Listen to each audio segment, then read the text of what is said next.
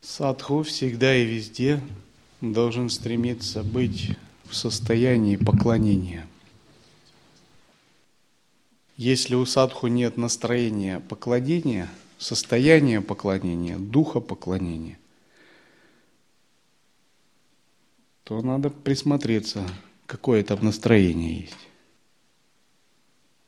Потому что это единственный способ быть вместе с Богом. Из настроения поклонения, из духа поклонения произрастает самоотдача, осознанность, созерцательность. Но если нет настроения поклонения, духа поклонения, то произрастают разные состояния ума, эго, клеши, асурические качества, мары и прочее. И садху весьма трудно, может быть, с ними справиться, если у него нет такого духа.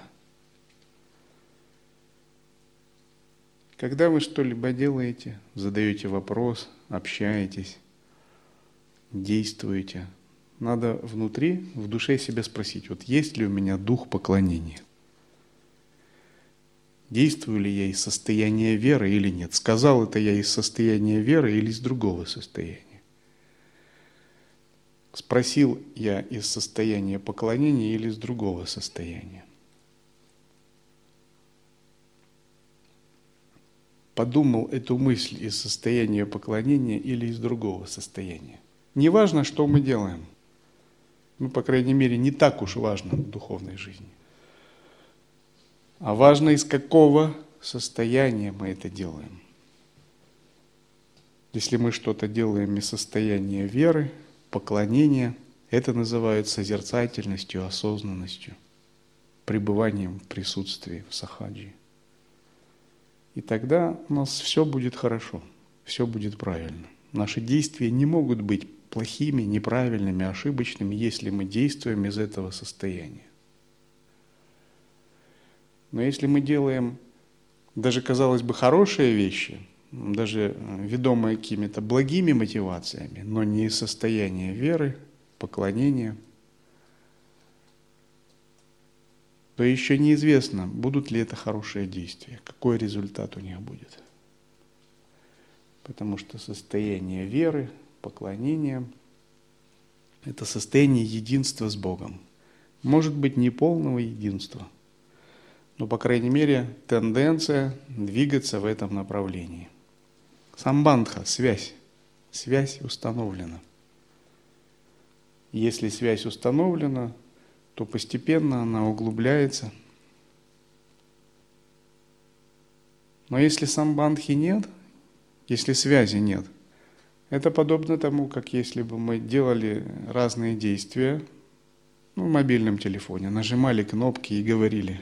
Но это все бесполезно. Дети иногда играют в телефон. Делают вид, будто они звонят по мобильному телефону. Но телефон у них игрушечный. Там нет никакой сотовой связи. Это похоже на это. Созерцательное присутствие, сахаджитатва, пребывание в естественном состоянии, это другое слово, идентичное слову. Поклонение, вера. Обычно вера предполагает двойственность. То есть конкретный субъект поклоняется конкретному объекту. В учении Адвайты, напротив, поклонение всегда подразумевает недвойственность.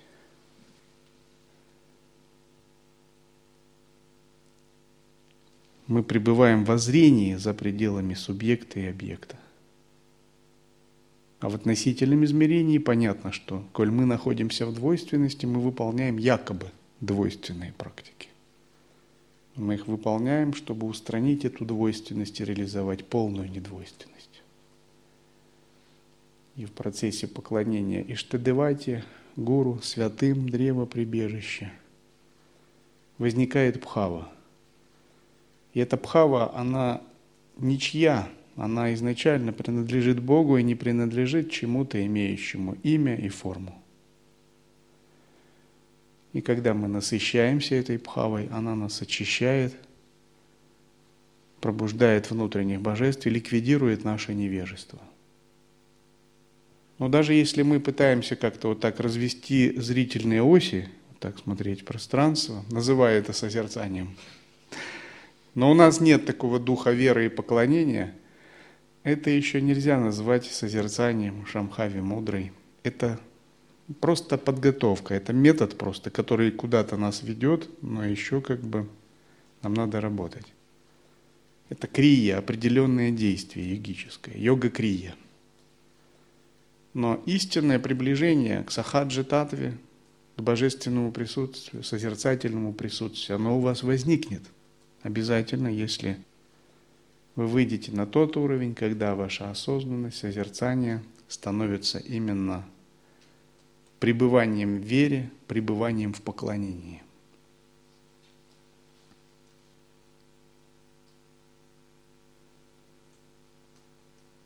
Поэтому правильно созерцать, выполнять методы, действовать и говорить в состоянии веры и в состоянии поклонения.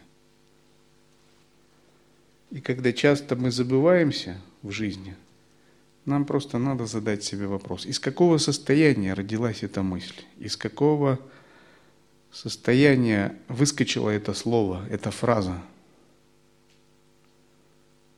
из какого состояния я сделал это. И мы обнаружим, что все наши глупые вещи в жизни делались не из этого состояния. Они делались из ума, из эго, из клеш, из каких-то концепций или из желаний. Но, как говорят святые, не все, что мы желаем, нам необходимо.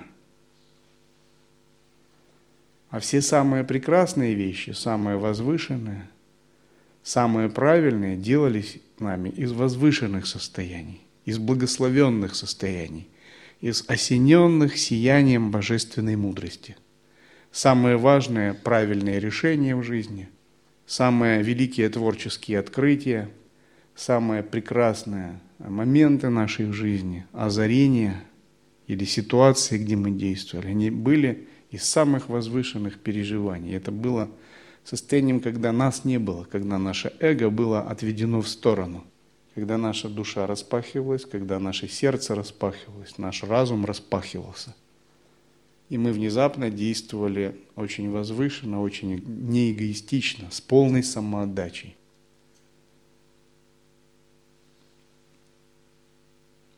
Мы делали, действовали из состояния веры и преданности. И все самое великое в человечестве рождается именно из этого состояния.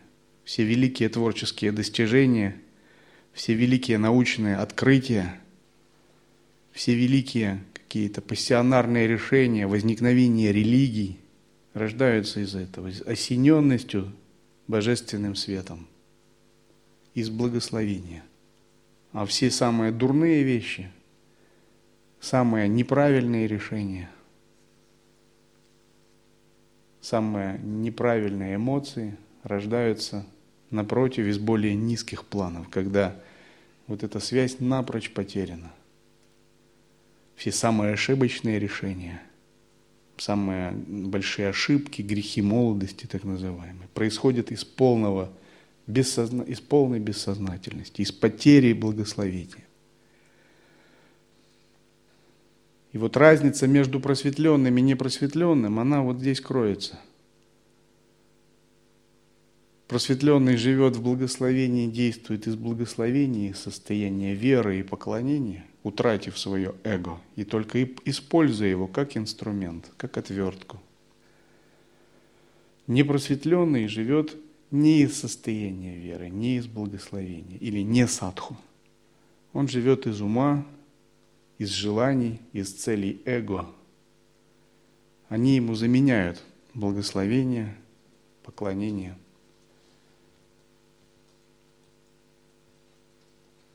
А садху – это тот, который стремится, всегда стремится действовать из состояния веры и состояния поклонения. Это не умственное состояние. Его учение характеризует как пхава, возвышенное переживание. И вот наша задача всегда стараться быть в таком возвышенном переживании. И вот когда душа поклоняется Богу, поклоняется Гуру, поклоняется коренному Гуру, древу прибежища, поклоняется Иштадевате, поклоняется внутри своему высшему Я, это все одно. Не надо здесь разделять. По большому счету, секрет даже таков, что не так важно, кому ты поклоняешься, а важно, с каким уровнем преданности ты поклоняешься. Почему не так важно? Ну, потому что Бог во всем.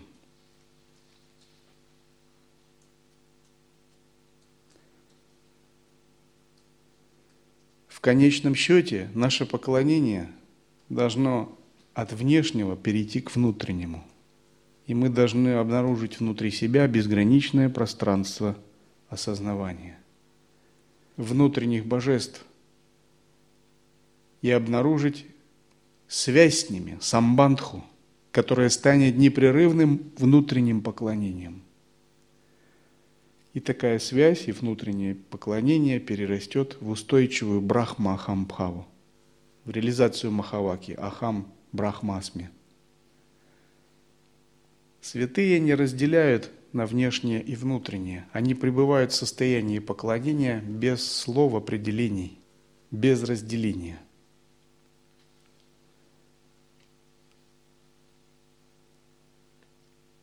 Потому что вера, поклонение – это просто слова.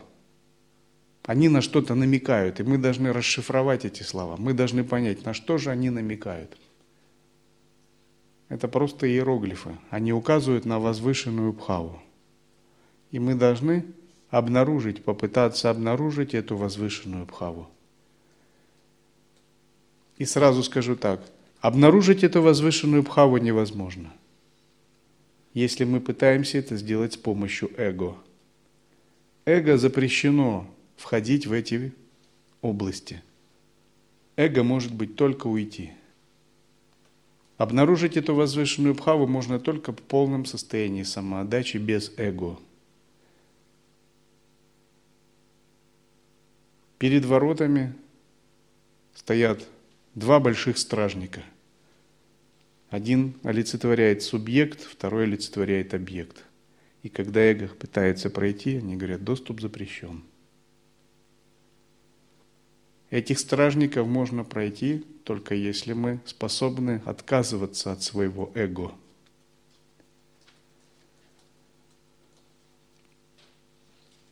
Так мы продолжаем рассматривать принцип Сатурна как важную вселенскую силу, которая участвует в нашей духовной жизни. Конечно, мы очень заблуждаемся, когда думаем, что наша духовная жизнь – это наше личное дело. Ничего подобного. Это вселенское дело, и нам придется признать себя частью Вселенной. Нам никак не удастся сделать это нашим личным делом, запереться у себя в келье. Потому что просветление есть как раз выход за личность. Это воссоединение с надличностными энергиями и силами, расширение своего сознания за масштабы нашей личности, до размера всей Вселенной. А раз мы расширяем сознание до размера всей Вселенной, нам надо понимать, какие силы в этом действуют. Бытийность. Так что смотрите, как оно есть и как оно становится. Отмечайте периодически отклонения от первого. Каждый раз, входя в какую-нибудь мысль, вы становитесь этой мыслью. Ваше бытие становится этой мыслью. Когда она завершается, вы становитесь другой мыслью. Как оно есть и как оно становится – это название для двух изначальных принципов – Шивы и Шакти, или Пуруши и Пракрити, проявленного и непроявленного. Состояние, как оно есть, внутри нас переживается, когда мысли остановлены. И первая мысль еще не возникла, а последняя исчезла. И мы находимся в промежутке между двумя мыслями, в маха-шанти медитации. Состояние становления начинается, когда наши мысли начинают работать. Когда мы вовлекаемся в мыслительный процесс, начинается движение энергии. А еще когда мы ходим, взаимодействуем, то наши мысли работают еще с большей силой. Эти же процессы повторяются во вселенских масштабах. И состояние, как оно есть, очень легко испытать в медитации пустоты. Если вы длительное время осознаете себя в пустоте, вам примерно понятно. Начинает становиться природа и вашего ума, и реальности. Что ничто само по себе не существует, кроме океана чистого сознания. Но когда мысль возникает, все это как будто затмевается, подергивается дымкой или пеленой. И наша задача – научиться обнаруживать все, как оно есть, природу реальности, не только в состоянии пустоты, но и на фоне возникновения мыслей и энергий. И то медитативное сознание в пустоте, которое испытывается в медитации, оно не признается сиддхами как естественное состояние. То есть оно признается как форма нигилистической пустоты, как дхьяна. Естественное состояние пребывания в божественном признается сиддхами, когда оно не меняется. Ни в состоянии пустоты, ни в состоянии проявления. Когда оно остается одним и тем же. Вновь и вновь нам нужно обнаружить это, обнаруживать это состояние. И я рассказывал метод на прошлом занятии, поиск Турьи, поиск четвертого. Мы должны помнить этот метод. Где бы вы ни были, если вам трудно возвращаться к осознанности, вы можете искать это четвертое. Сначала найти объект, то, что перед вами. Затем найти субъект, себя, того, который смотрит, слышит. Затем обнаружить процесс восприятия между ними, взаимодействия. Наконец, обнаружить то сознание, которое пронизывает и субъект, и объект, и восприятие, но которое отдельно от всех трех, которое не пятнается ими. И это будет четвертое, Турья. И попытаться остаться в этом сознании. И в тот момент, когда вы обнаруживаете это четвертое, начинается ваш путь распознавания ничем не обусловленного просветленного сознания. Мысль за мыслью вы становитесь и никогда не переживаете бытие, потому что одна мысль гонится за другой. Но это ваше становление происходит на фоне бытия. Если мысли нет, вы – бытие, бытие сознания. Становление периодическое, бытие вечно. Кажется, будто мы всю жизнь проводим в становлении. Наши мысли, наши действия, мы сильно вовлечены в это, что нет даже промежутка. А когда мы засыпаем, то во сне продолжается становление, но в тонком мире. И только во сне без сновидений мы переживаем бытие. Но вот незадача. Мы сами сон со сновидениями не осознаем. И вроде бы как мы его переживаем, но мы его не переживаем, потому что нашей осознанности в нем нет. Но наша задача изменить это положение. Нам не надо мириться с этим положением, и мы для этого выполняем садхану. Мы пытаемся выйти из становления и войти в бытие, и жить в бытии. И жить в действиях, во время слов, чтобы все время осознавать фон, на котором все это разворачивается. И даже во время того, как мы переживаем сон и сон без сновидений. Это должно стать нашей непрерывной внутренней молитвой, внутренней практикой. Это самая лучшая молитва и самая верная практика такого распознавания бытия на фоне всего. Но сразу это не получится. Не надо ожидать, будто можно отбросить все методы и пытаться это, только этим заниматься.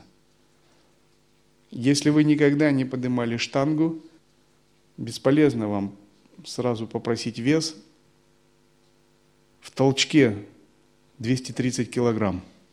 Хотел бы я посмотреть, если вы больше тридцать килограмм не поднимали в спортзале. Вам надо прийти к тренеру, и он будет давать вам постепенные нагрузки, и вы будете поднимать понемногу больше и больше. А если вдруг захотите стать чемпионом, можно поставить вес двести тридцать килограмм. Таким же образом мы должны применять различные методы, которые очищают нас ум и подводят, мягко подводят к распознаванию этого состояния. Становление – всего лишь пробуждение от существования, и оно опять возвращается в себя. Становление временно, бытие постоянно. Родившись, мы становимся детьми. Затем мы становимся юными, затем взрослыми, а дальше стареем и затем умираем. Так программа завершается. Затем мы опять рождаемся детьми. Периодически мы поддерживаем становление. Это периодическое отклонение. Первое всегда затемняется вторым. Второе всегда полностью скрывает первое, подобно облакам. Бытие всегда затмевается становлением. Становление всегда затмевает бытие. Активность тела и речи ума, мысленная активность, переживания органов чувств всегда затмевают наше бытие. Но между тем наше бытие никогда не исчезало. И это бытие в ведической традиции называется сат, чит и ананда. Бытие, осознавание и блаженство. Когда оно само по себе в пустоте, это бытие без образов, имен и качеств. Когда оно осознается нашим сознанием, это аспект чит, осознанность. В нем присутствует познание, познающая активность.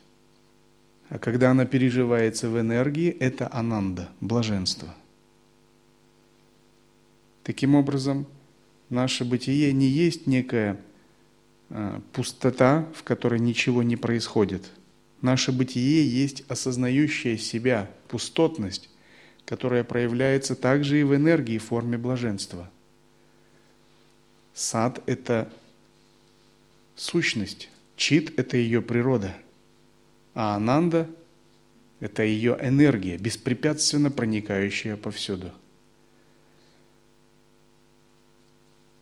Но наше бытие всегда затмевается нашей активностью. И мы должны искать это бытие посреди активности, заниматься постоянно исследованием. Наше бытие совершенно, наша активность несовершенна. Наше бытие чисто, наша активность не может быть чистой, если мы не находимся в этом состоянии. Первое не помнится, первое никогда не понимается. Индийские писания говорят, с отцом в качестве фона мать создает все. Несмотря на то, что мы постоянно действуем в состоянии становления, проявляя активность тела, речи и ума, этот фон никуда не исчезает. И Романа Махариши приводит такой пример. Например, если есть экран, на него проецируется кинофильм. И на экране кажется, будто происходят разнообразные события. Люди любят друг друга, воюют, иногда убивают друг друга. Но для самого экрана ничего этого не происходит. Это просто изображение. Сам фон, как бытие, всегда присутствует, остается неизменным. Таким же образом, сахаджитатва всегда присутствует, а остается неизменной. Она не затрагивается переживаниями, парами противоположностей. Она вне достижения, вне желания, вне надежд, вне тела, вне гун и вне татв. И распознать сахаджи-татву – это и есть задача йогина. Для этого необходимо исследовательский ум, исследовательское сознание в качестве инструмента. Вичара, вичара, вичара, вичара. Назовем это брахма-вичара или атма-вичарой, суть не меняется. Нам надо распознавать этот фон на фоне становления. Нам надо учиться не увлекаться становлением. Сейчас наша душа очень сильно связала себя со становлением. Она увлеклась становлением. Ее распознающей силы мало, чтобы понять это. Поэтому эта душа выпала в сансару. Если бы нашей распознающей силы было больше, распознающая сила – это джняна-шакти, то мы бы не упали в сансару. Или если бы даже были в сансаре, жили бы как боги, как аватары. У нас бы не действовали законы сансары. Но душа не обладает должной распознающей силой джняна-шакти, поэтому и силы свободы, сватантрия-шакти у нее тоже нет. И вот задача нашего воплощения в этом мире – увеличить свою джняна-шакти и сватантрия-шакти. Зародить эти две силы, которых нам не хватает. Из-за них мы запутались в этом мире. И с помощью этих двух сил освободиться от всех ограничений, которые нам держат. И эти две силы дадут нам все. Все остальные силы исходят из них. Крия-шакти, айшвария-шакти, ичха-шакти.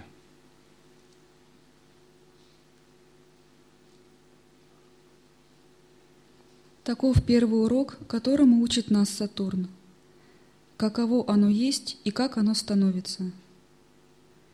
Когда это становится чем-то, в этом чем-то мы можем увидеть изначальное. Но для самого этого первоначального нет второй вещи. Только когда мы в творении, мы можем всегда переживать первоначальное. Мы получаем привилегию его переживать. Но когда мы становимся тем, нам просто нечего переживать. До тех пор, пока мы находимся в состоянии двойственности, мы говорим о Боге. Когда состояние двойственности исчезает, мы больше не говорим о Боге, мы становимся Богом. И говорится, что нечего переживать в том смысле, что нечего переживать двойственного на уровне ума. Но нельзя сказать, что Бог – это отсутствие каких-либо переживаний. Скорее бы я бы сказал, это пурна, парипурна. Это сущность всей полноты абсолютно всех переживаний. Говоря проще, Бог ест в каждом человеке и чувствует вкус в каждом человеке. Бог радуется в каждом существе, от человека до брахмы.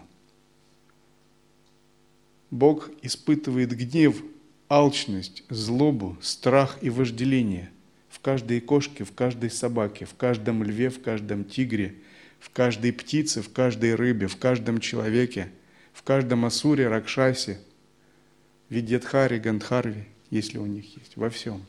Бог испытывает зрение, слух, обоняние, осязание, интуицию и сотни других переживаний в каждом существе. Потому что это одно его вселенское тело. Защита. Сатурн – это принцип, который скрывает изначальное и дает нам иллюзорное существование чего-то отличного от того. Мы можем сказать, что в этом кольце десять граммов золота, но истина в том, что в кольце нет золота. Золото стало кольцом. Мы говорим, что мы тело и имеем душу. Все мы говорим, у нас есть душа. Но верное понимание – мы есть душа и имеем тело. Именно ограничение со стороны Сатурна заставляет нас видеть форму или подмену и забывать настоящее. Вторая фаза существует как необходимое ограничение для всех сотворенных существ. Мудрец Яджнавалкья объясняет своей супруге принцип Брахмана. И он говорит примерно так. Не ради детей дороги дети, а ради Атмана, который внутри. Не ради скота дорог скот, а ради Атмана, который внутри. Не ради жены дорога жена, а ради Атмана, который внутри. И не ради мужа дорог муж, а ради Атмана, который внутри. Яджнавалкья пытается устранить неведение своей супруги, которая начала задавать вопросы о Брахмане. Сатурн, наоборот, это подмена. Это процесс, который стимулирует нас впадать в неведение. Когда мы не видим атман, а видим скот, видим жену, видим деньги, видим человека, не распознаем то, как оно есть, и нам кажется, будто то, чего нет, оно реально. Оно – следствие кольца. И кольцо – это есть космический, сатурнианский принцип, находящийся в планете Сатурн. Это ограничение, от которого мы страдаем, необходимо в мироздании. Оно является защитой, пока мы не приобретем большее понимание.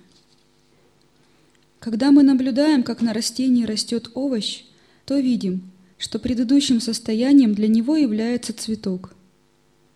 Центр цветка и есть то, что медленно превращается в овощ, а лепестки цветка этот овощ защищают. С ростом овоща лепестки уступают ему путь, но когда он во младенческом состоянии, лепестки его защищают. Аналогично действует скорлупа яйца. Когда цыпленок полностью сформировался, она разбивается. То, что считается защитой, часто действует и как ограничение. Этот принцип в природе называется Сатурном. Это значит, что Сатурн – величайший защитник, и чем больше мы растем, тем больше он открывает нам путь. Все мы хотим стать великими в духовности, не зная, с какими опасностями нам придется встретиться. Так что Сатурн говорит: «Ваши намерения хороши, но я не позволю вам стать такими, пока вы не проработаете определенные вещи». Например, у человека закрыта аджна-чакра. Он не может видеть астральный мир, духов, прошлые жизни. До тех пор, пока его сознание не стабилизируется, он не отрешится от желаний, он не разотождествится с тонкими вещами в своей душе, ему не будет позволено Сатурном открыть аджна-чакру, войти в тонкий мир. Это ограничение действует как защита, которая просто бережет его психику. Потому что если он войдет в тонкий мир, принудительно взломав аджна-чакру, например, с помощью наркотиков, силовых технических практик, тонкий мир откроется, но его неготовная душа захватится образами, видениями, потеряет себя, изменит траекторию своей жизни, свой духовный путь. Таким образом, закрытость тонкого мира является до определенной поры защитой, которую обеспечивает Сатурн. Он говорит: ты должен выработать в себе нужное качество отрешения, вайрагьи. Ты пока не готов. Каждый хочет стать гуру, не зная, что такое состояние гуру. Трудно быть гуру. Это как идти по лезвию бритвы. Оно острое, оно тонкое. По-любому оно режет. Оно требует постоянной жертвы. Оно пускает кровь. Но для некоторых самопожертвование ради блага других есть удовольствие. Это высокое состояние осознанности. Состояние гуру требует соединенности с сознанием основы. Ничто в мироздании не притягивает и не связывает его. Гуру значит старейший, величайший, больше великого, старше старейшего. Он может выглядеть как нищий, но он более велик, чем все, что видимо. Просто хотеть быть гуру – это фантазия, каприз. Но Сатурн дает шаги к осознанию и достижению этого состояния, которые кажутся горькими, но оказываются сладкими, если следовать им регулярно, по порядку. Старец. Сатурн позволяет нам развиваться согласно закону природы. Когда мы не следуем этому закону, он включает такие гидравлические тормоза, что мы не можем двинуться. Нам приходится оглянуться назад и смотреть. Может быть, в нашем образе действий что-то не так. Если прогресса нет, это значит, что мы впали в ошибку. Если мы не исправим некоторые вещи в себе, дальнейший прогресс будет приостановлен.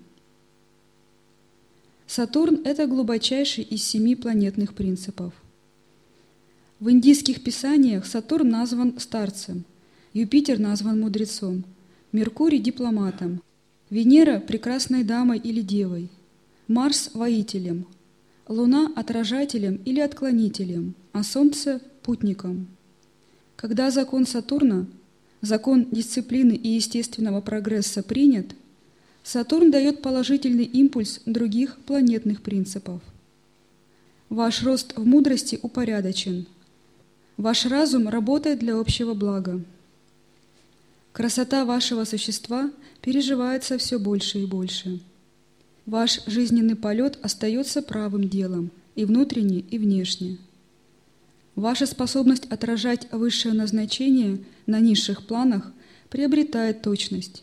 Такова сила Сатурна. Сатурн держит вас или пускает вас сообразно вашей ориентации на закон и вашим методам. Что является проявлением Сатурна, допустим, монастырское общение? Правила Винаи – это проявление Сатурна. Монашеская этика – это тоже проявление Сатурна. То есть то, через что практикующий должен воспитать себя. Садхана – тапасия ретритная. Когда мы воспитываем себя через ретрит, тапасию, это тоже действие Сатурна. Отсечение мирских желаний. Мой учитель мастерски овладел вибрациями Сатурна. А вот почему всякий, кто призывает его, получает вещи, которые ему не нравятся. Ведь то, что нам не нравится, есть не что иное, как наши ограничения. Эти вещи приходят медленно. Он дает неприятное в малых дозах и смотрит, как мы с этим работаем. Считается, что древний путь ситхов именно был связан с проявлением Сатурна, когда, чтобы за короткое время очистить карму ученика, гуру давал ему не то, что ему нравится, а наоборот, прямо противоположное, то, что ему не нравится. Примерно так, как в ситуации с Марпой и Миларепой, Телопой и Наропой. И здесь действует такой принцип, принцип Сатурна. То, что мы хотим, это не обязательно то, что нам полезно. За счет этого двойственность восприятия мира в парах противоположностей ученика быстро исчезала. Я пытался действовать такими методами в начале своего обучения, в году в девяносто пятом — девяносто седьмом. Но затем быстро понял, что это российская, украинская культура не готова к этому, менталитет не готов к этому. Нужна соответствующая культура и должный уровень учеников. Можно быстро устранить противоположности, привязанности. Но должно быть общество, которое готово принимать подобные методы. Когда я читал лекцию, я говорил ученикам-мирянам: вы не есть это тело, не будьте привязаны. Мир есть иллюзия. Очень простые вещи. Затем спрашивал: ну как, вы все понимаете? Да. Тогда ваше задание таково. Вы берите своих детей, отдайте им, а чужих детей возьмите на неделю на воспитание. И все, что есть у вас из одежды, отдайте другому человеку, противоположного пола, а все, что у них, наденьте на себя. Ведь вы же поняли, что все есть иллюзия, что вы не есть это тело. Давайте практически попробуем. Безумная мудрость ситхов, она не соответствует культуре общества, не соответствует эго. Она дает быструю трансформацию, но она дает много препятствий духовному учителю, если нет культуры. Поэтому я отказался от таких методов. Вы можете очень быстро вырасти подобным образом, если вас воспитывает настоящий мастер, способный выводить вас за пределы пар противоположностей. Когда мы принимаем это, он увеличивает дозу. Если мы все еще способны принять больше, он дает еще большую. Когда мы принимаем вещи полностью, Сатурн доволен нами и передает нас в руки Венеры. Итак, Сатурн учит нас нескольким вещам: отсечению надежд и страхов, открытию Турьи, четвертого сознания, за пределами субъекта и объекта, и всеприятию. То есть через отсечение он учит нас единому вкусу. Даршан Сатурна всегда связан с отсечением неправильных эгоистических концепций, обнаружением турьи и реализацией единого вкуса. И вот если вы находитесь в правильном понимании, то всегда любые даршаны Сатурна будут продвигать вас. Нет нужды, чтобы гуру вам делал какие-то такие упражнения. Сама жизнь иногда выступает как прекрасный даршан Сатурна. Нужно просто его распознать. Если вы правильно распознаете даршан Сатурна, то вы выходите на новый уровень, реализовывая более глубокий единый вкус. Если не распознаете, идут другие процессы. Вы откатываетесь назад, вы зажимаетесь, вы создаете новый кокон эго, ну, как в, откатываетесь в крепость. Вы отказываете в себе в духовном росте ради сохранения некоторых э, собственных цепляний, некоторых ценностей вашего эго. И вот задача садху заключается в том, чтобы позволить Сатурну дать этот даршан, научиться его принимать и вырасти, перейти на новый уровень единого вкуса благодаря такому даршану. И в противном случае, если человек не принимает такой даршан, он капсулирует себя в своей маленькой вселенной, в своем коконе ложного эго. Его подстерегает духовное падение. Говорят, человек в прелесть впадает.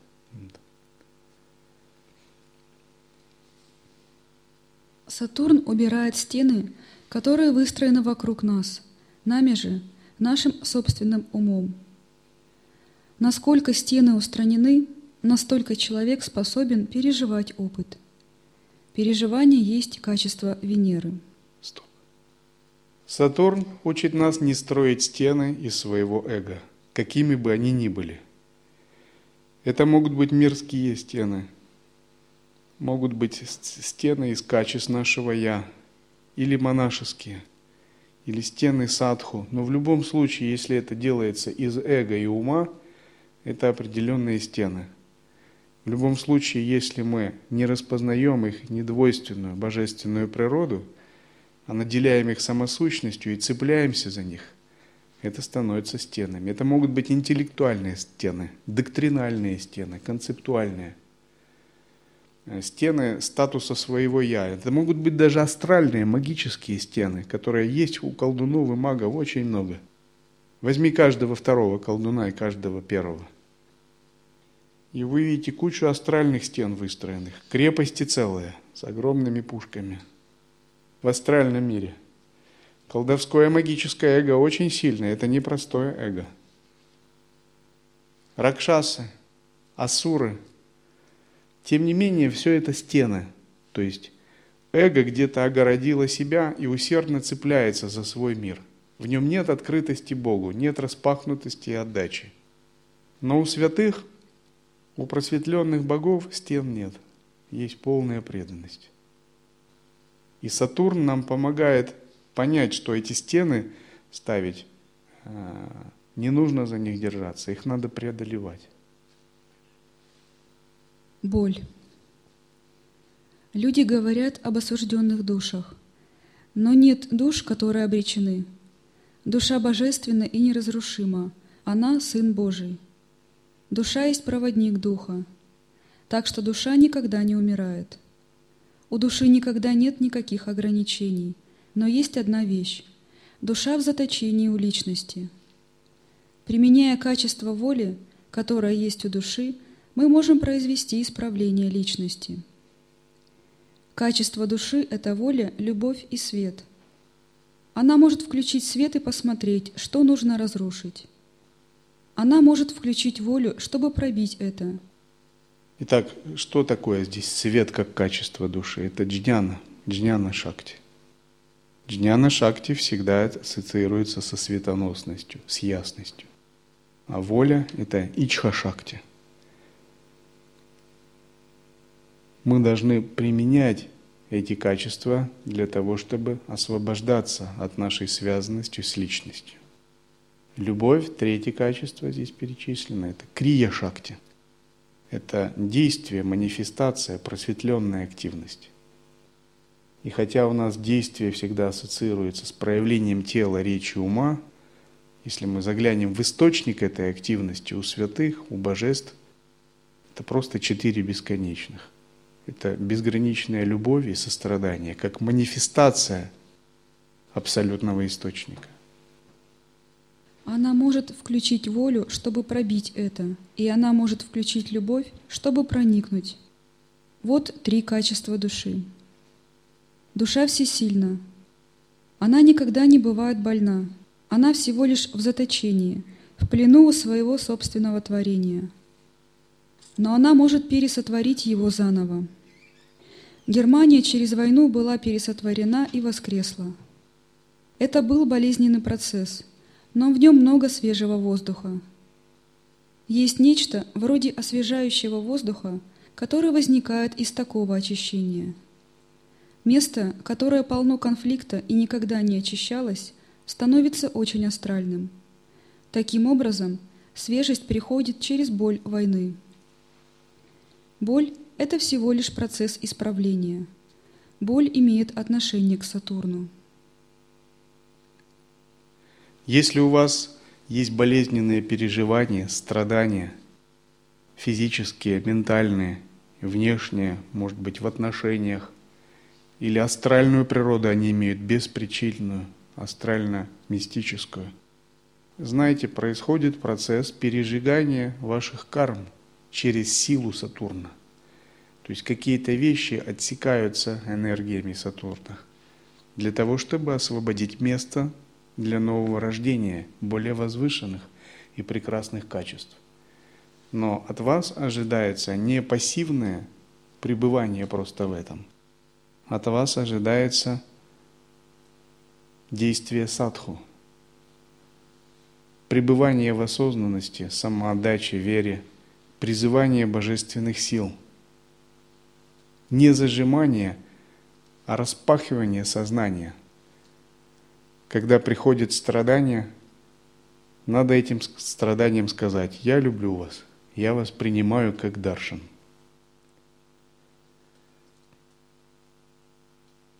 Как только мы это начнем говорить, сама наша судьба начнет меняться, и внезапно то, что приносило нам страдания, увидится неважным. Например, в мирской жизни многие имели такой опыт. Они жили в семье, их семейная жизнь была адом, и они серьезно страдали. Затем они, благодаря страданиям в семье, начали заниматься духовной практикой, искать ответы на многие вопросы жизни.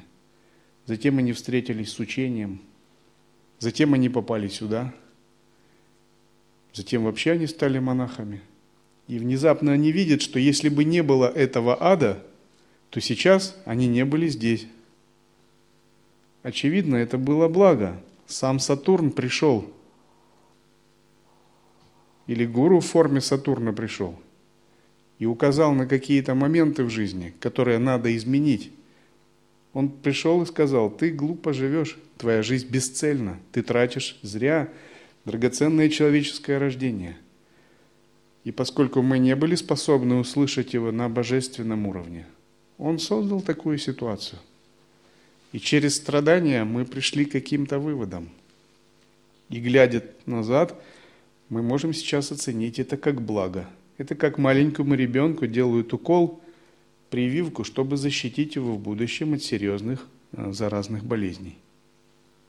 Но когда в настоящий момент к нам приходят страдания, мы часто забываем это. И мы снова действуем по-старому. Но если мы будем каждую секунду помнить о даршане Сатурна, то у нас в жизни вообще никогда не будет страданий. Потому что цель даршана Сатурна – не дать нам страдания, а дать нам мудрость, отсечь все неправильное в нас, убрать все незрелое, фальшивое, за что мы держимся. Это даршан, его цель – освободить нас, показать природу Бога. Пусть боль вознаградится светом и любовью. У боли есть своя роль в мироздании. Исправление через боль – средство воскрешения. Головная боль, боль в животе и острые заболевания мучительны. Боль несет весть о неправильном действии и предлагает исправление.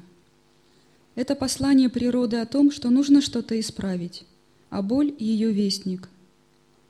Примите послание и исправляйте с волей, терпением и сильной решимостью.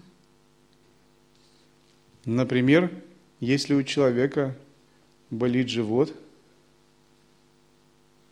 то эта боль – это сигнал, что нет энергии в манипура-чакре, в свадистана-чакре. То есть это сигналы каких-то более других нарушениях, более глубинных, что у него нет заземления. Тогда, если анализировать далее, почему нет энергии, почему нет заземления, потому что его ум лихорадочно работает, и он тянет всю энергию вверх, вверх, вверх, он никогда не останавливается. Он развил гиперактивность, вышел на неконтролируемые обороты. И эта боль – некий сигнал об этом. А почему же он так развил такую гиперактивность и не останавливается? Потому что он не распознает пространство, где нет активности. Он не распознает пространство отдельное от ума, от мыслей. И он не может расслабиться в этом пространстве. Он не может быть в недеянии в этом пространстве, все время захватывается этими мыслями. Поэтому такая гиперактивность. Тогда боль – это указание на то, что он неправильно обращается с мыслями. Это ему сигнал, что его тип мышления, его модель мышления неправильная, ему надо изменить себя. Каждое нездоровье болезненно, но, вылечившись от болезни, мы выглядим блестяще. Болезнь также дает ключ к тому, как ее предотвратить. Сатурн таким образом учит основам жизни. Как есть, как спать, как говорить, как работать, всем «как» нашего поведения. Он несет знание того, как превзойти оковы, которые мы наложили на себя сами, а заключение и боль – его инструменты. Выучите урок, который жизнь дает вам через боль.